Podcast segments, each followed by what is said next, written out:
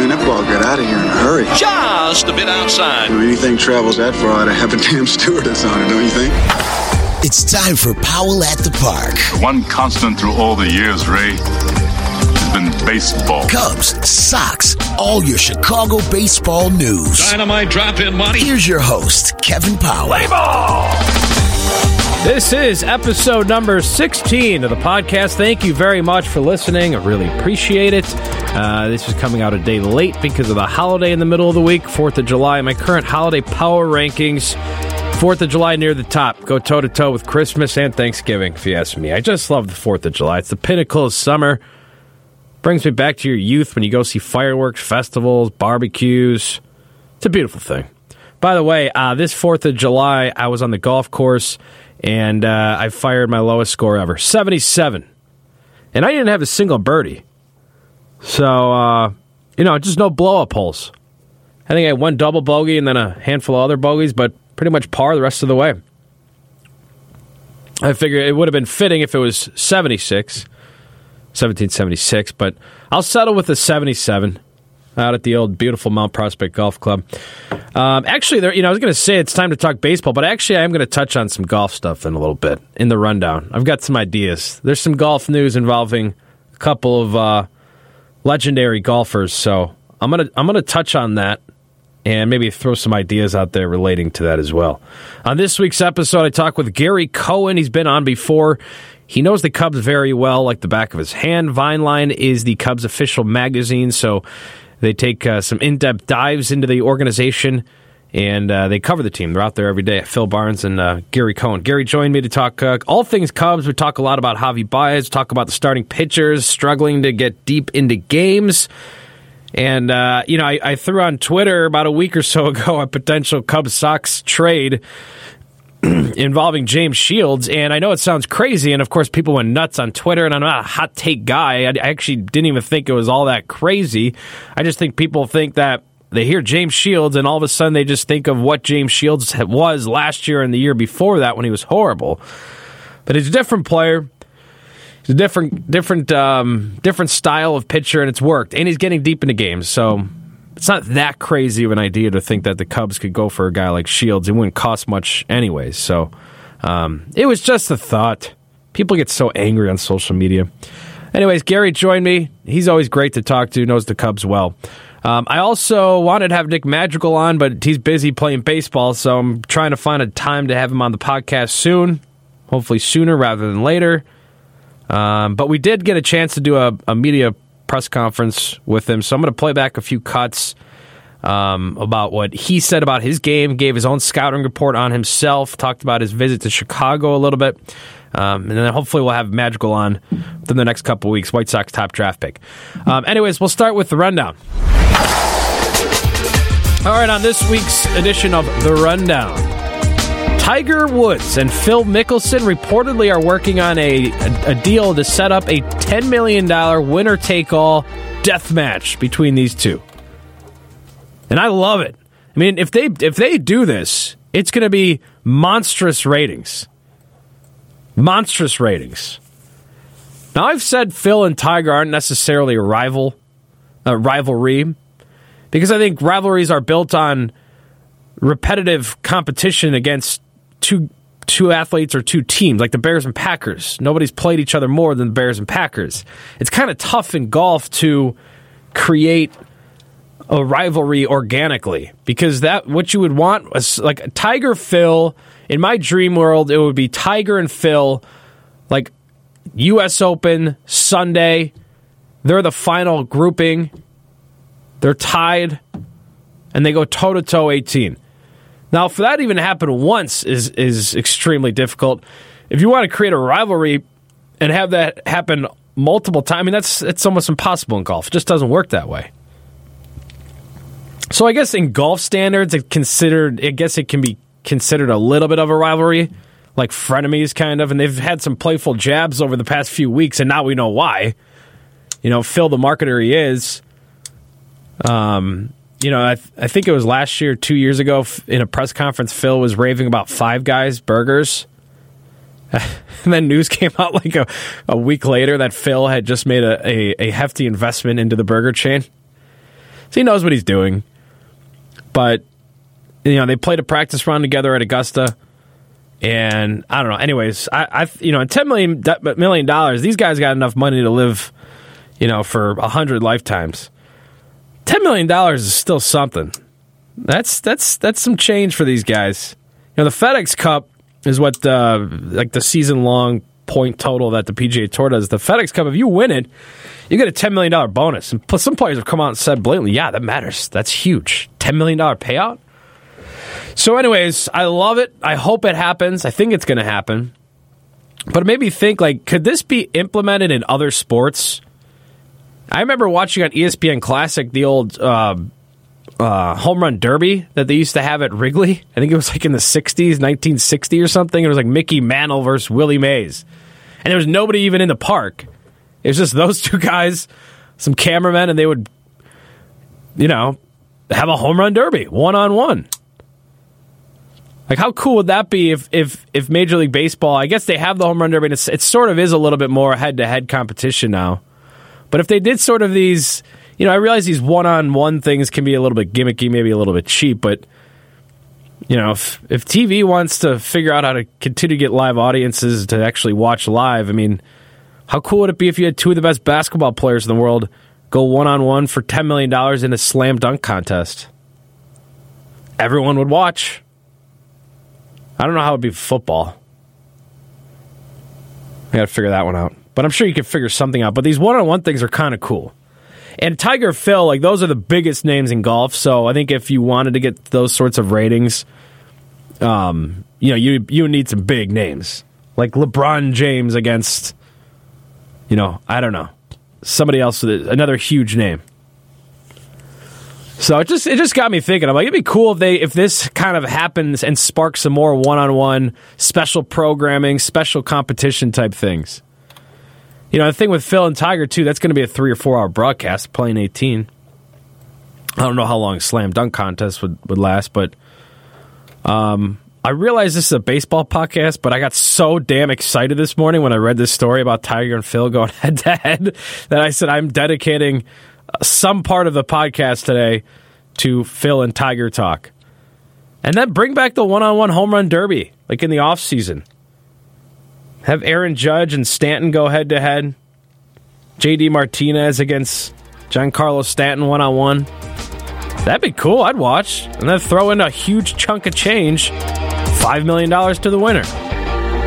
Something like that. I think people would watch. Anyways, pumped about Tiger and Phil playing each other for 10 million bucks. That's this week's rundown.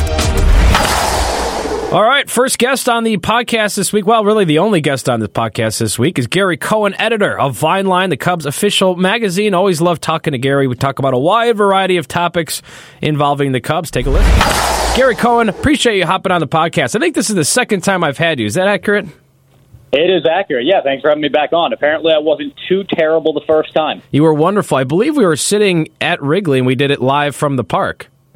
We did. We did. We were actually in the uh, the 1914 club seats. Yes, the seats Very that nobody can afford, and we went and sat in them before um, before the game. We snuck down there, sat down, comfortable, and checked it out. Good times. It was a beautiful day at Wrigley, from what I remember.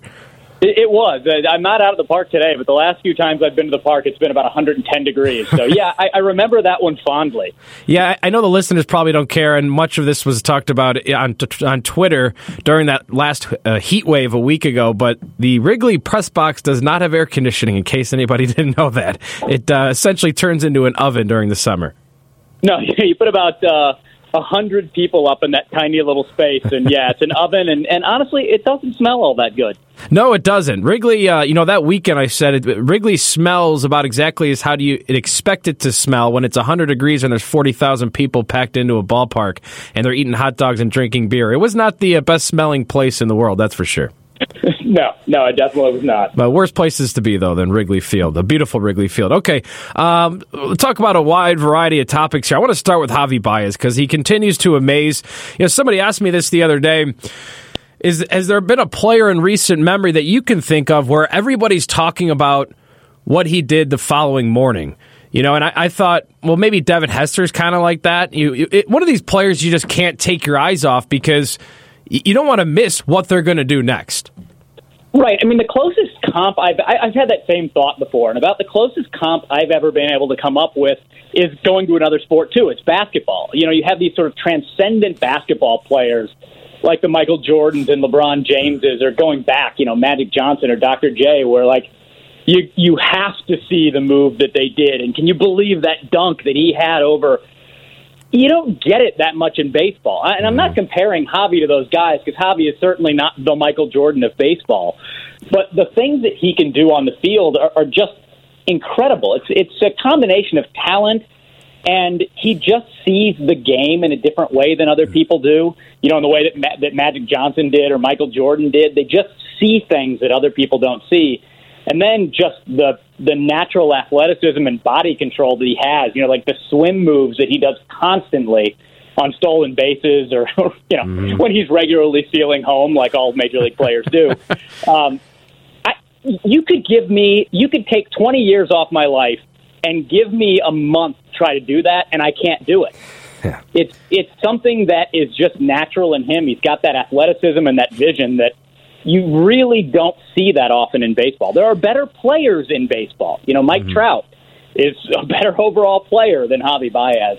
But you don't see guys that can do the spectacular things that Javi can do. Yeah, that's a good comp you made towards uh, basketball and the NBA. I think of among all the leagues, and and it's not necessarily because other leagues are holding players back in this regard, but it's just basketball. Basketball has always sort of just been known for, you know, players implement their own style and flair to a game. It's just part of basketball, and they, I think they have a little more freedom because of the way the game's actually played. In baseball, it's a little tougher to bring your personality out on the diamond for a lot of reasons. Of course, there's those old school baseball people out there who don't want to necessarily see a whole lot of that, but also just because the way the game of baseball is played, it's not like you can be showboating out there. You have to be dialed in for every single pitch, and you got to have you know stick to a, a certain routine and game plan. It's just a different sport, and Baez somehow finds a way every game to put his fingerprints all over it because after every game, there's always, you know, we asked Joe kind of the same question. Joe, I, I know we've asked you this a hundred times, but how about what Javi did in the third inning, or how about what Javi did in the fifth inning? It's just a never-ending stream of of amazing from Baez. Well, and it's it's really remarkable. If you go to you know Joe Maddon, I'm not sure if the listeners know this. You know he does two pressers every day. He does a mm-hmm. press conference before the game with the media, and then he does a post game. I would say in that pregame press conference, which is a little bit more freewheeling, a lot a wider range of questions get asked. You know, before the trade deadline stuff started coming up a week or so ago, I would say we've probably spent as a group forty percent of our time with Maddon talking about Javi Baez so far this year and the things that he does. Yeah. I mean, it's it's it, and like you said, a lot of times it's the same questions, it's the same line of questioning, but he just keeps doing incredible things. I, I can't remember a baseball player. You know, I've been watching baseball pretty closely for thirty some odd years now, and I can't remember a baseball player who's been more exciting to watch on a day to day basis than he is. It's pretty incredible. Um, I was going to say, what's a negative we can bring up about Baez? But let's just keep it on the positive note. I think I think everybody's just loving some Baez right now. So, um, Well, I mean, you know, you could you could find a negative. I mean, he's still working on controlling the strike zone. He still will go into stretches where Swinging out of that the zone. yeah, that that outside slider is Yep. kryptonite. But this year, he's locking in more. Those stretches are getting shorter and shorter. He's having fewer of those at bats where you know he comes up with two guys on and the game on the line, and he's just digging a hole in the box with how hard he's swinging he- that's happening less and less this year. So yeah, he's still got things to improve. But that's the other thing that amazes me about Javi Baez is, for as flashy as he is, he is getting better every year. You see him do little things to improve and solidify his game every year, and he hasn't lost the fun. Completely agree. Let, us flip over to pitching for a minute here. The starting pitchers have just really had a tough time going deep into games this year, and it's really, you know, the bullpen has been has saved them on, multiple occasions. You look what Mike Montgomery's been able to do, being the swingman, filling in for Darvish. In some ways, you can make a case he's sort of been this uh, the MVP of the team, uh, at least on the pitching side of things. Of course, Lester's been great as well, but. Um, you know, what do you make of the starters with with command issues or high pitch counts? And why do you think it is that a lot of these guys, and even Hendricks has had some struggles this year? Why do you think they're having such difficulty going deep in games? Yeah, it's an interesting thing because I mean I think there are Jon Lester is actually having a much better season than I expected he was going to have. You know, it's He's having a great year. typically get a big free agent starter, a veteran free agent starter on a long term contract, and you go, all right, six year contract. You figure the first three, if you get good performance and production out of the first three years of that contract, then it's a win. And Lester did that. The Cubs won a World Series. You know, he was second in the Cy Young voting. You know, he he performed, overperformed the first half of the contract, and I kind of thought, yeah, the last three years, if he's not great, he's not great. If he, if he reverts to a middle of the rotation starter, the Cubs can survive. And he's been outstanding this year. I mean, people are hitting him harder, but he seems to be pitching the contact a little bit more, and, and he's the type of guy, I think, that can learn and adjust as his stuff decreases a little bit, which he's already done. So he's doing better than I thought. The two guys who I think everybody just assumed, well, these guys are going to be rocks. I mean, you can just pencil them in for the same performance every year. Are Quintana and Hendricks, and those guys have both been a little shaky this year. Uh, Hendricks, when he gets out of sorts, as he is now, it's usually something in his mechanics, something in his delivery that's a little bit off, and he's always had the ability to figure that out.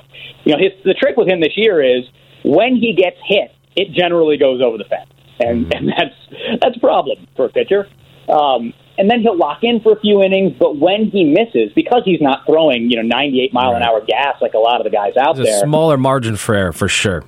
Right, exactly. If he, he can't get away with leaving one out over Right. the zone or you know leaving, leaving one in somebody's happy spot, Quintana is harder for me to put my finger on. He's because he's been at times dominant, and then it and then like a, a switch, it goes off and he gets hit. You know, he'll pitch four or five innings where he looks like he's just going to cruise, and then suddenly he hits say the fifth inning and the wheels fall off. So that's happened a little too often to him but they need those two guys to get back to who they are. And they've been really consistent major league pitchers over their careers.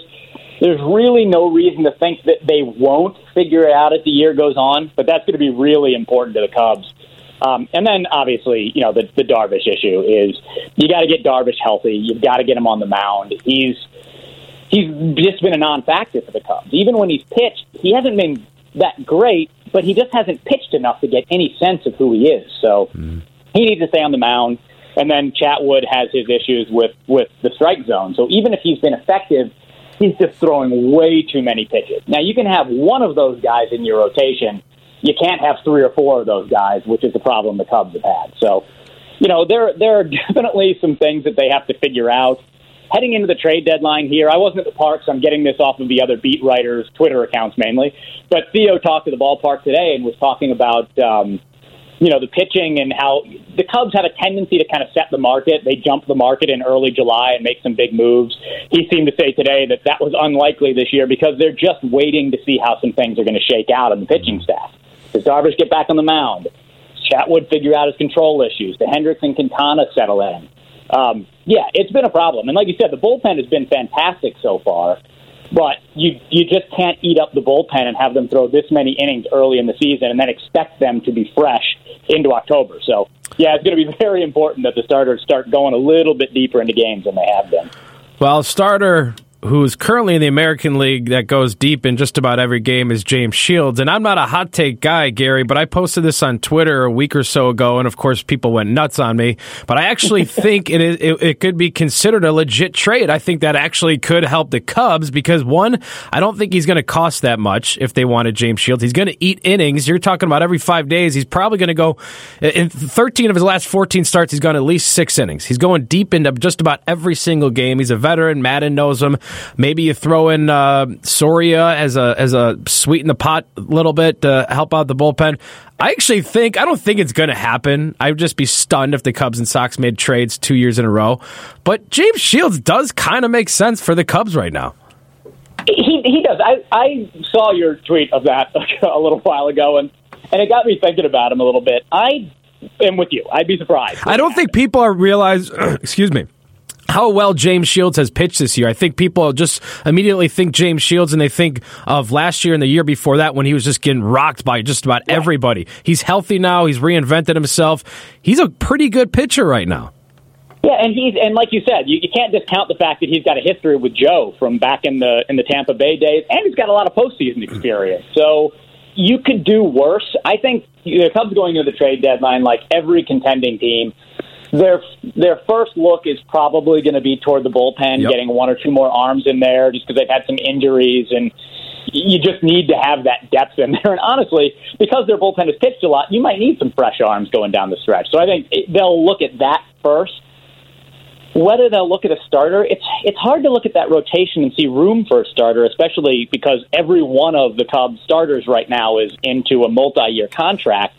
You know, and you add so assuming Darvish gets healthy between Lester, Quintana, Hendricks, Darvish, Chatwood, and Montgomery, you've already got six guys who are pretty effective in that role. mhm But every team needs pitching, and they've had some starters that have underperformed. Right. I would say stranger things have happened. And, and the other thing that you, you can't discount is Cubs window is wide open right now, and you never know how long that window is going to last. Now, given the young players the Cubs have under control, it looks like the Cubs will probably be contenders for a few years now. But mm-hmm. you've been able to say that about a lot of teams over the years that suddenly they're no they're no longer. Look at the Mets. So- Injuries have decimated that franchise, and now there's talk of maybe even trading Syndergaard, Harvey's off the team. I mean, that's how quickly it can change, mostly because of injuries. Right, and that was 2015. That wasn't that long ago Right. that they were beating the Cubs in the NLCS and looked like they were going to be the class of the National League East for years. So you never know. The Cubs window is wide open this year. I think they are a better and deeper team than they were last season. Uh, some things are starting to gel a little bit in the offense. Uh, a couple of guys have taken big steps forward. You know, Zobrist looks rejuvenated. Heyward looks like the player that St. Louis had a couple of years ago. Um, Schwarber is is hitting better and not having those struggles he had last year. There's so much going right that the Cubs are not going to go through this trade deadline lightly and just go, eh, you know, we'll, we'll we'll take our chances. They're going to do whatever they can to solidify the team. They don't need, have a ton of needs this year. It's a pretty stock team, but I don't think you can discount anything. So I'd be shocked if they get James Shields Yeah. but it's not out of the realm of possibility. I don't think it's crazy talk. And I imagine you got a few responses on Yeah. Twitter telling you you were just absolutely insane for even mm, considering. Oh yeah, of course I was, and I really was. I I hate the whole hot take system that the sports media has kind of turned into. It really wasn't. I actually think that deal would make a lot of sense for the Cubs. I don't think he would cost that much. But even if it's not James Shields, and the Cubs do want to add a starter, that model, that sort of style of pitcher is what they need. A guy who can just throw some strikes and get deep into a game, whether it's James Shields or some other veteran. That's what they need right now. And like you said, I don't know if there's necessarily room if you do go for a starter. You know, Mike Montgomery has a ton of value in the bullpen as well, and, and he could spot start for you. So that kind of gives Joel uh, some more options down the stretch here as well. You mentioned Jason Heyward uh, briefly. He's batting 346 over his last 31 games.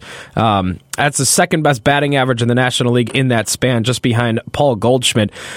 I think you got to appreciate what Jason Heyward's done this year. I mean, the struggles he had in the first two years of that deal, and Gary, I've said this a thousand times. He's always been a treat to work with and talk to in the media, even after a bad day, even when he was getting booed by Cub fans. He always talked to us in the Cubs clubhouse, whether it was after a win or a loss.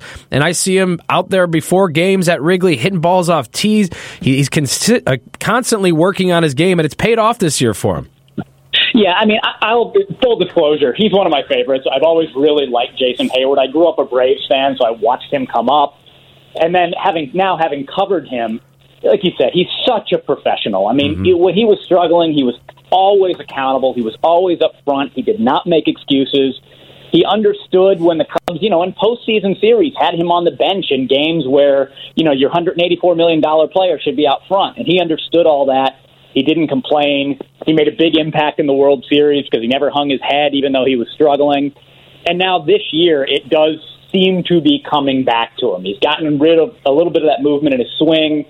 You know, according to him and Joe Maddon, his hands are working a lot better this year. So he feels like, you know, he can he can cover the outside of the plate well, but he can also get to that inside fastball. The last couple of years, if you could throw 95 and get it on his hands, he pretty much couldn't do anything with it.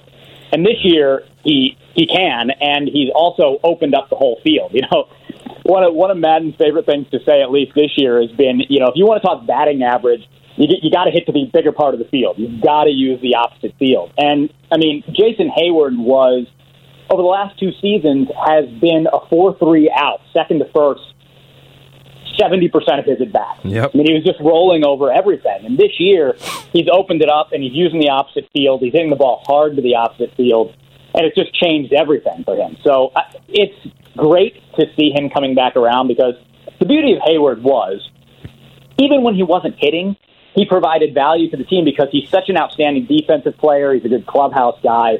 But you know, you got a 184 million dollar guy on your payroll. You'd like him to hit more than 240. Right. So this year, it's great to see him come through. I don't know. There are articles written about it that people probably know, but I wonder if people know how hard he has worked over the last couple of years. You know, there are a lot of players who, veteran players with big contracts, who struggle and things aren't going their way, and they're just not going to change. They're not going to put the work in. And you see their careers go off the rails, and that could have easily happened to Heyward. But this guy worked like crazy to reinvent himself. The guy with a big contract who's won, who's gone to the playoffs most years in his career. And I mean, every year the, the, the season would end, he'd take a couple weeks off and he'd get out to Arizona and try to rebuild his swing. So he's worked as hard as I think anybody at trying to, to get back to the kind of player he thought and knew that he could be. And it's good to see him having this success.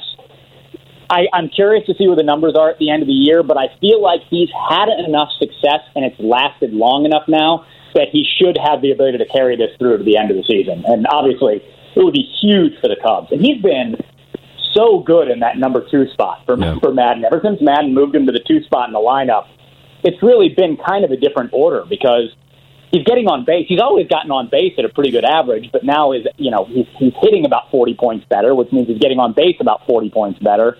He can run. You know, he's just he's been a really really professional at bat and a hard out this year, which you haven't been able to say for the last couple of seasons.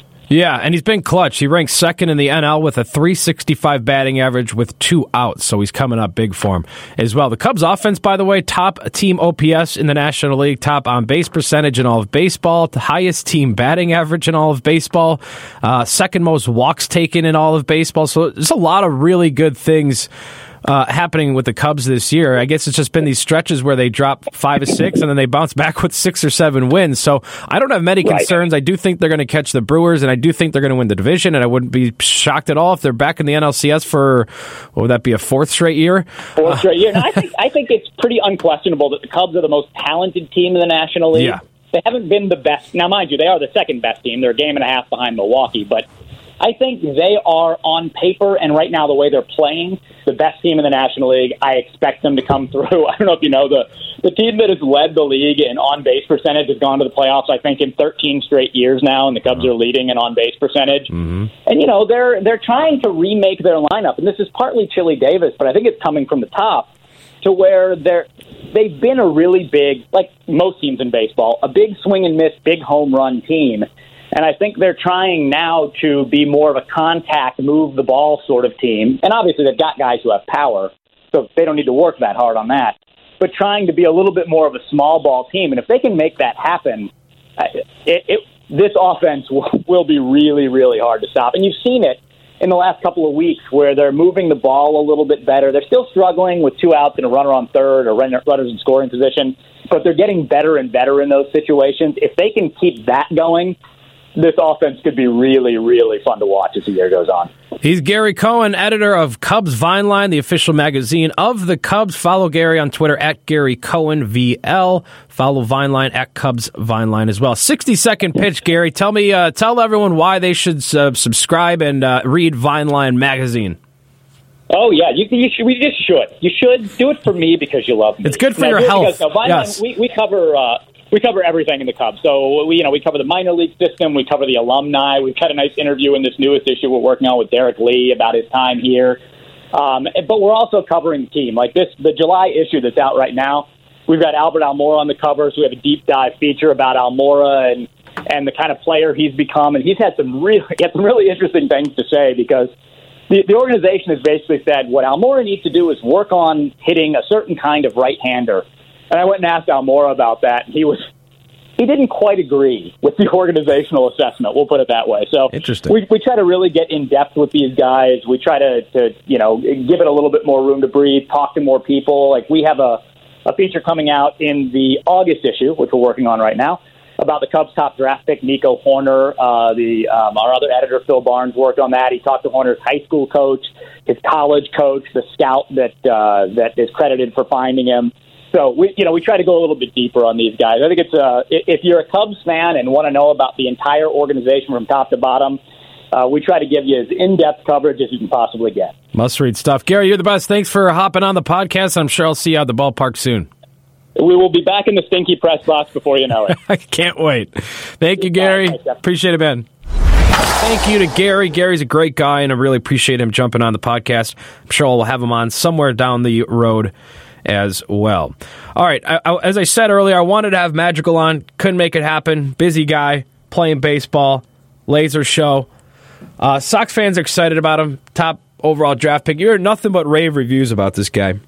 And nothing but rave reviews about this guy. I think the question marks for me is like, okay, one, what sort of player is he going to be? And two, where is he going to play? The second baseman. Yoan Moncada is a centerpiece of the rebuild. You can always find room for talent. I mean, look at the Cubs, right? I mean, they have an abundance of talent, and that allows them the luxury of playing matchups. So I'm not really concerned about that. I'm just curious: are, is, are they going to give him a shot at shortstop and move Tim Anderson to center? So uh, that, I guess those are my only question marks. I mean, these are these are not really bad. Th- it's just just curious to see where he's going to end up in his career. I mean, he obviously looks like a second baseman. He's five six. Like Dustin Pedroia or Altuve. Um, but anyways, we had a chance to talk to him on the. Uh, I'm laughing because uh, we we did a uh, a phoner where everybody dials into this conference call. You punch in a passcode, and then it, it forwards you into the the the the conversation. Nick Madrigal's on the phone, and there's like a 20 reporters all on the line trying to ask questions. and in the, in the middle of it, all of a sudden, it sounded like Spanish TV was in the background. Like someone had turned on a TV, forgot to mute their phone, so that was coming through the phone. And then George Ofman from BBM jumped in. He's like, "Excuse me, can somebody?" You know, he starts yelling, and I was just laughing my ass off the whole time. But anyways, we had to stop, and Madrigal had to repeat himself a couple times because somebody had Spanish TV going. Anyways, uh, one of the questions that uh, was presented to Madrigal was uh, if if uh, a team was getting ready to pitch to him, what would the scouting report be on Nick Madrigal? You know, I, I've seen a combination of different, you know, scouting reports and different, you know, every single team has a, you know, different way of approaching it. Um, you know, I, I'm not too sure. You'd have to ask someone that, you know, played against me or, you know, has different notes or something like that. Um, you know, no matter what, you know, going into a game or going into a series, um, it really doesn't matter to me what the report is. You know, it, it's hard to execute pitches, um, you know, in baseball, especially at the college level, at the professional level. Um, you know, sometimes you know, the pitchers are going to miss their spot, and uh, I just try to be ready for anything when I go out there. Um, I really don't think too much of, you know, what the report is or anything like that. So that's a little scouting report from Madrigal. He also talked about uh, his visit to Chicago. Yeah, I could definitely see that, you know, being a home for me and somewhere I want to win for, and you know, hopefully bring you know a parade back to that city one day. Um, but yeah, you know, I'm very excited to be part of the organization and. Uh, you know, just can't wait to get going. And then, of course, there's some question marks. Does this guy have power? Uh, I've talked to some current players, and they said, "Yeah, I, just, I don't know if he's just going to be a power guy." Which, that's okay. I mean, he can get on base a bunch and hit over 300, drive in some runs. But he, you know, he says that's his his job is to get on base. But he he did address uh, talk about power in his game. I, I was just saying. Uh, you know, I feel confident, you know, moving forward that, you know, power will be part of my game. Um, you know, but I do understand that you know other guys are going to hit for more power than I do, and you know that that's mostly their game. Um, you know, I, I think that's going to be part of my game. You know, I'm going to work real hard in the off season. You know, to lift a little bit heavier and do that, and you know, I do believe that's going to come. But um, you know, my job is to get on base and uh, for those power guys to you know hit the home runs and hit the two run, three run home runs. Uh, but you know, I'm just going to focus on my game and you know, play play the same way. But I do think that would come at some point. So that's just a little recap of what we learned from Nick Madrigal, who's going to begin his um, White Sox, his big league career in Class A Kannapolis. So we'll be keeping a close eye on Madrigal over the next couple months here, and uh, hopefully I'll have him on the podcast soon. That was this week's podcast, Powell at the Park podcast, episode number 16. Thank you for tuning in. Please subscribe, review, and rate on iTunes. You can also listen on Google Play, WGNradio.com. Follow me on Twitter at KPowell720. Episode 17 will be next week. Hope you can tune in then. Thanks for listening. Have a great day.